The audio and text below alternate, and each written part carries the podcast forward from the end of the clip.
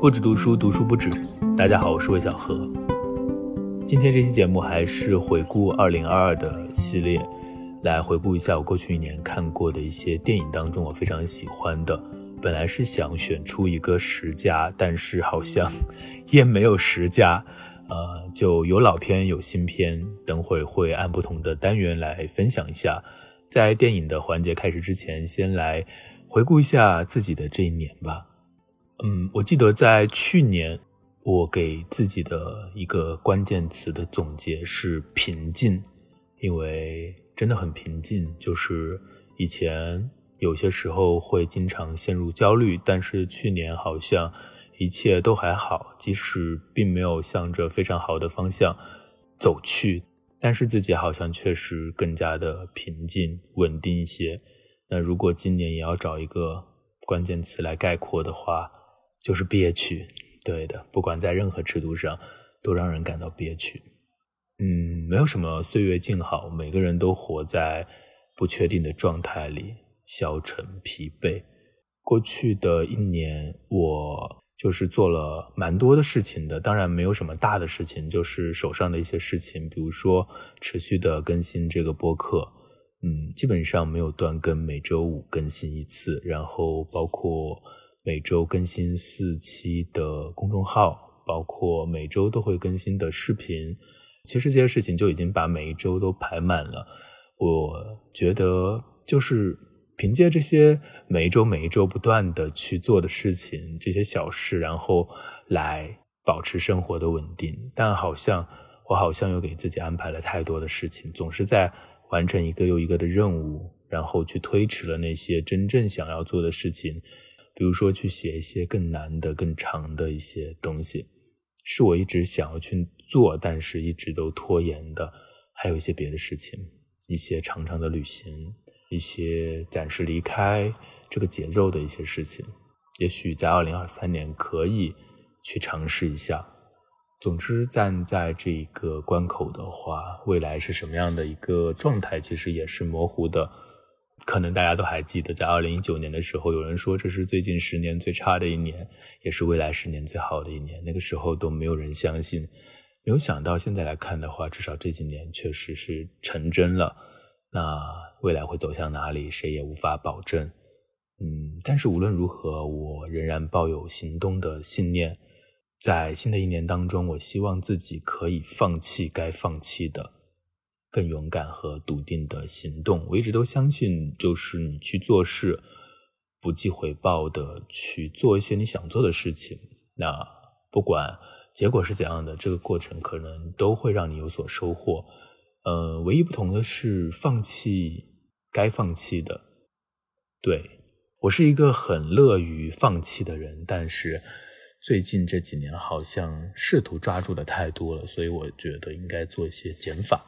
那么大家也可以在评论区当中分享一下过去一年你的一个关键词，用一个词来形容你的过去一年，还有你的新年的一个愿望，用一句话来概括的话，你希望自己未来一年是一个怎样的状态？嗯，那个人的总结就简单到这里，就不做过多的细致的回顾了。今天的一个主要的题目还是一个电影的总结。呃，其实我在过去的很多节目当中都有分享什么季度的呃综艺啊、剧集啊，还有电影。那么今天呢，就来简单的分享一下我的二零二二年的电影的片单。嗯，我看了一下我的豆瓣的标记，我在二零二二年看了一百三十多部影视，但是其中有很多的综艺，还有电视剧，所以呢，阅片量就是真正的电影的观看量是不足一百部的。但还是选出了几个单元来和大家分享一下。第一个单元就是年度华语新片，没有几部，然后是年度外语新片，然后还有是我的年度华语老片。还有年度导演、年度纪录片、年度恐怖片，这是我自己的一个小小的，可以说是给过去年的观影的一个总结。很多电影，我相信大家都已经看过了。这个分享没有什么专业性，就是来记录一下我看过的一些比较喜欢的电影。也许，呃，简短的一些介绍会让你对它感兴趣，然后你去找到它来看，就是一个这样的目的。不是影评，也没有那么深入啊。因为在上一期的节目当中，我看到有评论里说我说的有点大而无当，还是比较空洞。那这个碍于我的学识和能力，可能也只能达到这个状况啊，就是我还是比较啊浅白的，所以呢，就是一个分享，大家不要抱有过多的期待，这样可能就很容易错付了。好的，那废话不多说，我们先进入我的年度华语新片。那第一部呢，就是《引入尘烟》。《引入尘烟》之前我应该也分享过，它刚出的时候我就去看了，后来没有想到它的这个票房会越来越好。但也没有想到，他后来就真的引入尘烟了。嗨，怎么说呢？很难说，百感交集吧。一开始你会还蛮欣慰的，然后同时后面你会发现，世界还是那个世界。我喜欢这个电影，是因为我觉得它不是阶级斗争，也不是田园牧歌，它有一种超然于现实世界之上的氛围，一种神性。虽然它是一个比较写实的。这样的一个片子，但是我觉得从中看到了一种神性，这是我喜欢它的一个地方。那下面一部片子是《漫长的告别》，是我第一次看张律导演的电影。呃，这个电影的评分不高，但是我还挺喜欢的。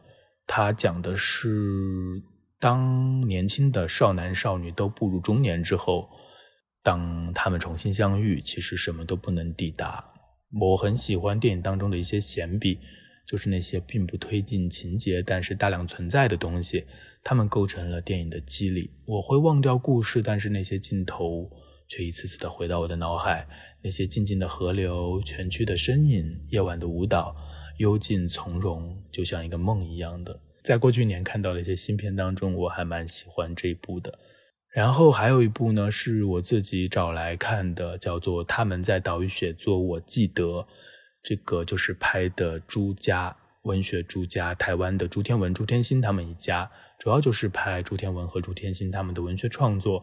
我对他们的喜欢就不仅仅是因为作品本身，我从大概二零一零年开始知道他们，然后看他们的一些作品，还包括唐诺呀，包括他们的父亲朱心宁，就他们对我来说好像是一个定海神针，不管事情世事如何的变化。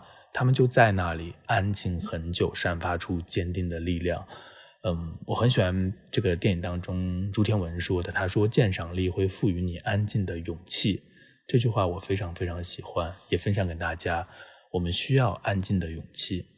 那年度华语片就这三部，下面进入年度外语电影。第一部呢是前段时间才看的《晒后假日》，可能很多人都看过，它是一个。比较私人化的影像，讲的是一个年轻的父亲和他十一岁的女儿一起去土耳其度假的过程。嗯，没有什么太明显的或戏剧冲突很强烈的剧情，就充满了一种散文叙事。这是一个非常阳光的海边度假区，但是在这个电影当中，你会看到一种忧伤，然后整个电影都充满着很多充满情绪的那种片段，私密而且有一种呼吸感。很细腻，很动人，这是我喜欢的。啊，第二部呢是“不”，就一个字“不”。我之前好像在节目当中也分享过，这部电影是《逃出绝命镇》的导演乔丹皮尔的新作，很神奇，就是他的那个画面让人感觉到非常的兴奋，是一部有一点科幻，然后加上一个西部偏杂糅大白鲨的这样的一种感觉。非常好的气氛，我很喜欢，很喜欢那种荒凉当中，最后特别是那个怎么说呢，一种怪物嘛，那个形象让人很喜欢。隐喻层面，实际上我并没有太多的去想什么，然后我就是觉得他的这个视听语言我很喜欢。那还有一部呢，叫《羊之后》，也是一部风格比较突出的电影，有人说是 vlog 的风格，确实有点像。它讲的是一个陪伴机器人。坏了之后的，在家庭当中引发的一个小故事。我本来还以为会有一些惊悚元素，毕竟是科幻嘛，然后又是家庭陪伴机器人。之前看了《克拉拉与太阳》，但实际上这部电影拍的极其的温柔，非常的安静，也是充满着个人的那种私人情绪，和这个晒后假日某些层面上来说，可能是有一些像的。很多很多的空镜，说不出太多的评价，我就是很喜欢他的这种感受。那下面一部电影呢是《上帝之手》，这实际上是二零二一年的电影，但是我是在二零二二年看的，是保罗·索伦蒂诺的新片。呃，这部电影是他的有些自传性质的一个电影，有很多的私人情绪，很多他个人的情感和伤痛。前半部像是一个家庭片，后半部像是一个公路片，就是一个少年逐渐找到自己人生置业的这样的一个故事。从上面的一些片单，我会发现我还蛮喜欢那种充满着私人情绪的一些电影。好的，那新片就讲到这里。下面一个单元呢是年度华语老片，有两部电影。第一部呢是《恐怖分子》，这个是杨德昌的电影，是我在前几个月看的。去年看了一些，去年不对，应该是前年了，看了一些侯孝贤。那今年想看一下杨德昌，呃，一一我之前就看过，也非常喜欢。恐怖分子是第一次看，它是一个多线叙事的，关于一对日深嫌隙的夫妻。然后和一个摄影小哥，一个不良少女，就几组人物。一开始你好像看完全不相干，你甚至都不知道为什么。就它的文学性很强，非常像那种小说，结构非常强。到最后的话，你会发现他们全部都汇合到一起，整个的结构很稳固。电影的剪辑、摄影也非常厉害，就光看这一层就很投入，很投入。至于主题上的，就是这个城市化对人的异化。呃，其实也有很多电影都在拍。那我更感兴趣的还是杨德昌在这个电影当中的那种形式感。好像后来一一啊就没有这么强的这种形式感了，但是他这种控制力还是让人非常佩服。下面一部电影呢，就形式上没有那么强，但是非常的自如，非常的能够带入，叫《似水流年》。这个电影是。在百老汇电影院，它有一个香港影展，然后其中有一些电影，我就选了这部片去看，因为一直都听闻这部片，但是一直都没有机会去看，它的资源也都不清楚，所以能够在大荧幕上看到，非常非常的幸运。从潮汕的农村去到香港的女孩回到村庄，然后的一次探亲的一个过程，我们会看到八十年代的潮汕农村，看到八十年代的广州，就这些影像本身就很有时间穿透力。然后整个电影呢，它既重又轻，是一次漫长的告别，与故乡与传统的告别，有很多有趣的细节让人流连忘返。而且这个斯琴高娃在里面演的确实很好。下面一个单元是我的年度导演，嗯，侯麦。去年我就看了侯麦的很多电影，应该是前年了，也是百老汇电影院，他弄了一个侯麦回顾展，所以呢，在那次就连续看了四五部侯麦的电影吧，特别是他的几个春天的故事啊、秋天的故事啊，还有六个道的故事，其中的几部都看了。那这一次呢，在今年有看《沙滩上的宝莲》《双苏奇缘》，还有克莱尔的膝盖《人约巴黎》。我最喜欢的是《双苏奇缘》，画面非常非常美，特别是前半段他们在村庄小住的时候，那个颜色红绿太好看了。另外，这个故事呢，它也不像一般的侯麦的那种爱情道德故事，拍的是两个女生，电影带来的感受就让人很想要进入那个世界。到今年的话，侯麦的电影基本上都看的差不多了，可能还有几部没有看过。我还是非常喜欢他的，就是他的电影，你随便什么时候打开都能够看下去，然后很美，就是真的很美。故事就很简单，就是一些情感故事，而且都是在聊天，但是你就是可以看下去，很怪啊。我最喜欢的应该是秋天的故事，然后还有这一部《双苏奇缘》。好，那下面一个单元就是我的年度外语的旧片、老片。第一部呢是《他人之子》，《他人之子》是达内兄弟在二零零二年的一部电影，也是在百老汇电影中心看的。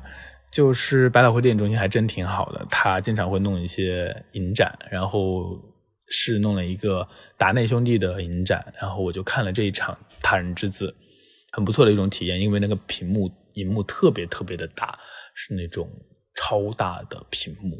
我觉得在这样的大屏幕之下看这种文艺片特别的好，然后它是非常手持、非常晃动的那种写实的电影，在一开始的时候那个镜头都非常的局限，几乎是特写，然后又很摇晃，所以你看的可能有些头晕。但是慢慢的、慢慢的，这个镜头就慢慢的越来越松，然后慢慢到最后的话就开始有了中景。一开始他那么紧呢，就是这个人的压抑的感觉，然后慢慢的、慢慢的就开始放松了。讲的是一个呃，失去了儿子的父亲和这个一个问题少年，实际上是杀了他儿子的少年之间的一个故事。你本来会以为他们之间会不会发生强烈的冲突，但实际上并没有。但是那里一直绷着一根弦，是那种看起来很小、很写实，没有什么技巧，但实际上控制力非常强、形式感也非常满的一部片子，我很喜欢。下面一部电影是《第一头牛》，哎，是前几年的电影。不是很旧，嗯，它的题材很小众啊，讲的是两百年前到美国西部来拓荒的两个男人之间的友谊，非常的克制，然后安静而有力，这是我对他的一个印象。下面一部呢是《故事的故事》，这个电影给我的感觉就是，首先它的画面特别的华丽，同时呢也有一种中世纪的残忍与荒凉感。故事是改编自意大利的民间故事《五日谈》。我曾经在叶林峰的《读书随笔》这本书里面看到他分享这本书《五日谈》，但是我没有读过。但这些故事呢很古老，我觉得这种欧洲的很多古老的故事当中，总是有一种残忍、恐怖、奇怪、诡异的走向。很多时候呢，他们也不是什么道德教训，也不是什么美好寓意，他就是为了吓你，或者给你一种惊异感。那我小时候听很多我外婆讲的鬼故事，也都是这样，好像小孩子都很喜欢听鬼故事，我也不知道为什么。啊，而且很早的童话故事也都很血腥、很吓人。可能人类就是对这些诡异的、恐怖的、血腥的这样的一些超自然的和我们日常生活非常不一样的故事感到好奇吧。下面一部电影是《赛末点》，这个是 Woody Allen 在2005年的一部电影，它几乎就是一个现代版的《红与黑》，讲一个穷小子为了闯入上流社会。娶到了一位有钱人家的女儿为妻，然后呢，又和另外一个女孩干柴烈火，不止不休。最后呢，就发生了一件惨案。正是因为这最后几十分钟的这个凶案，使得这个电影被标记为悬疑犯罪类型。但它显然不是悬疑犯罪片，它没有那种类型片当中惯有的桥段，反而它充满讽刺，讽刺上流社会，也讽刺这个现代版的于连。就是伍迪·艾伦的电影好像总是消解的，不是建设的，看多了会让人感到空虚。下面一部是大开眼界，是库布里克的最后一部电影，是汤姆·克鲁斯和尼可基德曼演的。他们在电影中演一对中产的夫妻。这部电影有非常多的可以解读的空间，我相信也有很多人可以聊上一个小时甚至更长。有人说这个电影是指涉现实中的某个宗教团体，也有人说讲的是中产阶级的虚弱和虚伪。总之，这部电影当中有很多看似不必要的细节和许多冗长无解的对话，可有很多分析的可能。我必须承认，我实际上没有得出一个完整的解读，但整部电影给我的印象还是很深的。特别是阿汤哥夜游之后的那个部分，就有点穆赫兰道的感觉，但是我没有办法很清楚的去分析。下面一部呢是《海鸥食堂》，这个是我看到蛮惊喜的一部旧电影。是迪尚直子的一个电影，是一个很冷清，同时又很干净，很冷，同时又有一些温暖的电影。因为他在芬兰拍的，本身就很冷。那这个电影讲的就是几个女，三个女生在北欧开一个小餐馆的一个故事。这个故事当中，饭团是一个非常重要的道具，一个非常重要的元素。饭团它也很简单，做起来也非常日常，但是却。饱含这种生活中的这种情感，看完这个电影就好像这个饭团一样，就是简简单单的。但是你看完了之后，会觉得有一些东西被包裹在了这个影像里面，要你咬下去才会发现。也许你吃完了都没有什么惊艳的感觉，但是你却饱足了，你不知不觉的经历了。它不焦虑，不痛苦，不喜也不悲，只是淡淡的，就像是店里面永远充沛的阳光。啊，我太喜欢这种感觉了。下面是我的年度纪录片单元，有三部。第一部是《地球之盐》，这是文德斯的关于巴西摄影大师萨尔加多的一个纪录片。整个电影的拍摄手法非常简单，大部分的镜头就是一张张的展示萨尔加多他的摄影作品，然后搭配着萨尔加多他的叙述。但是很奇怪，你就是不会感到单调，而且。会很沉浸，可能那些照片本身就有一种把你拉进去的力量。整个电影充满了一种庄重的气氛，看完了之后，你也会有一种很难言说的对于这个世界的苦难的体认。下面一部电影是《寻找薇薇安·迈尔》。呃，我今年买了很多摄影集，不知道有没有和大家分享过。我大概几年前先是看到在书店看到了薇薇安拍的那个照片，我觉得他的那些街拍真的是太厉害了，非常非常好看。然后今年才看到他，应该是说去年才看到这部纪录片，很多人。可能一开始就知道他的故事，我是后来才知道的。他的故事也非常的传奇，因为他一生拍了那么多的胶卷，却没有去发表，没有在生前就成为一个所谓的摄影师，而是当一个保姆。等到他去世之后，然后他的这些东西被拍卖了，然后被这个纪录片的导演他发现了之后，就把他们洗出来了一些，整理出来的一些，然后轰动了这个摄影界。忽然发现，原来在六十年代还有一个这样的人在拍了这么多的照片。很传奇的一个经历，但是我觉得更加让人动容的，肯定还是他的那些照片。如果这些照片本身质量不高的话，即使有这个故事的加持，可能也没有什么意思。他这些照片，我每次看都会很震撼，因为我喜欢他的照片的那种感觉，温煦，甚至有一种雍容的感觉。他拍街拍，能够拍出这样的一种感觉，我非常非常喜欢。最后一部呢，是一部非常治愈的纪录片，《最大的小小农场》，讲的是一对美国夫妻带着他们的狗远离城市，在乡下搞了一块地，然后当起了农场主。呃，去年还是前年，我看了亚马逊的那个克拉克森的农场，是一个介介于真人秀和纪录片之间的一种节目，非常好笑。好像明年应该出第二季了，非常期待。那这个最大的小小农场呢，是拍了八年，八年的事情集中在九十分钟，你就可以感受到时间的力量。那块地一开始非常干涸，慢慢的变成了生机勃勃的果园。最后的时候，你会发现这里一切都欣欣向荣，就像童话世界一样，确实能够让人感到治愈。如果你在某个时刻感到不开心的时候，或感到有一些丧的时候，可以去看一下这部最大的小小农场，可能会给你一些能量。最后一个单元呢，是我的年度恐怖片。我一直都很爱看恐怖片，那一些热门的我都基本上都看了。最喜欢的分享三部，一部就是《咒》。《咒》呢是争议很大的一部电影，很多人觉得它晦气，我真是不懂这个标准。我觉得它真的很好啊！作为一个伪纪录片，这个形式并不新鲜，而且在恐怖片当中非常的常见。但是它完成的很好，而且是中文语境下的这样的一个恐怖片，代入感非常强。电影的气氛渲染也很好，它的那些道具也非常棒，就十分入戏，看得我非常的满意。还有一部也是伪纪录片，是大陆这边拍的，前几年本来要上的，后来没有上，《中邪》。如果就是大陆这边，如果恐怖片能够放开了拍，我觉得应该会给恐怖片的这个类型当中增添很多好看的电影。因为中文世界里可以进入恐怖片的东西实在太多了，只不过现在不让拍。啊，这一部呢，小成本伪纪录片，呃，做的还蛮有意思的，就是结尾还是有点可惜，但是前面一切都还蛮好的。所以看了这个电影，我会觉得中国恐怖片其实是大有希望的，只要能够放开的话。下面还有部电影叫《你将不再孤单》，这可以算恐怖片，但说到底，它应该是一个文艺片，风格非常的独特，是一种田园散文诗的感觉来拍一个女巫的处境，实际上讲的就是女性的处境。嗯，我还蛮喜欢的，看起来有点聊斋的感觉，而且它的这种轮回的形式也非常的东方，需要点耐心，但是还蛮有意思的。好了，那这就是我要分享的今年看过电影当中总结出来的各种类型当中的一些我非常喜欢的电影，有新片也有老片，然后有纪录片有恐怖片。呃，大家如果看到了什么特别喜欢的电影的话，可以一起在评论区分享一下，啊，让我也来 mark 几部好电影。好的，那今天的节目的主要内容就到这里结束了。希望你会喜欢，呃，希望你能够找到几部，也许在过年的时候可以看一看。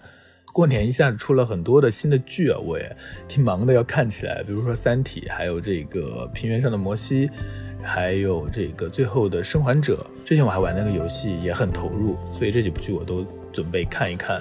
过年你还有什么好看的电影和剧吗？也可以分享一下。那最后呢，祝大家过年快乐，过年好。好像春节不讲快乐，是讲过年好。那就祝大家过年好，一切都和和美美，健健康康。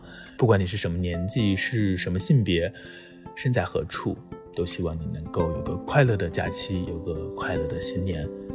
我们下期再见。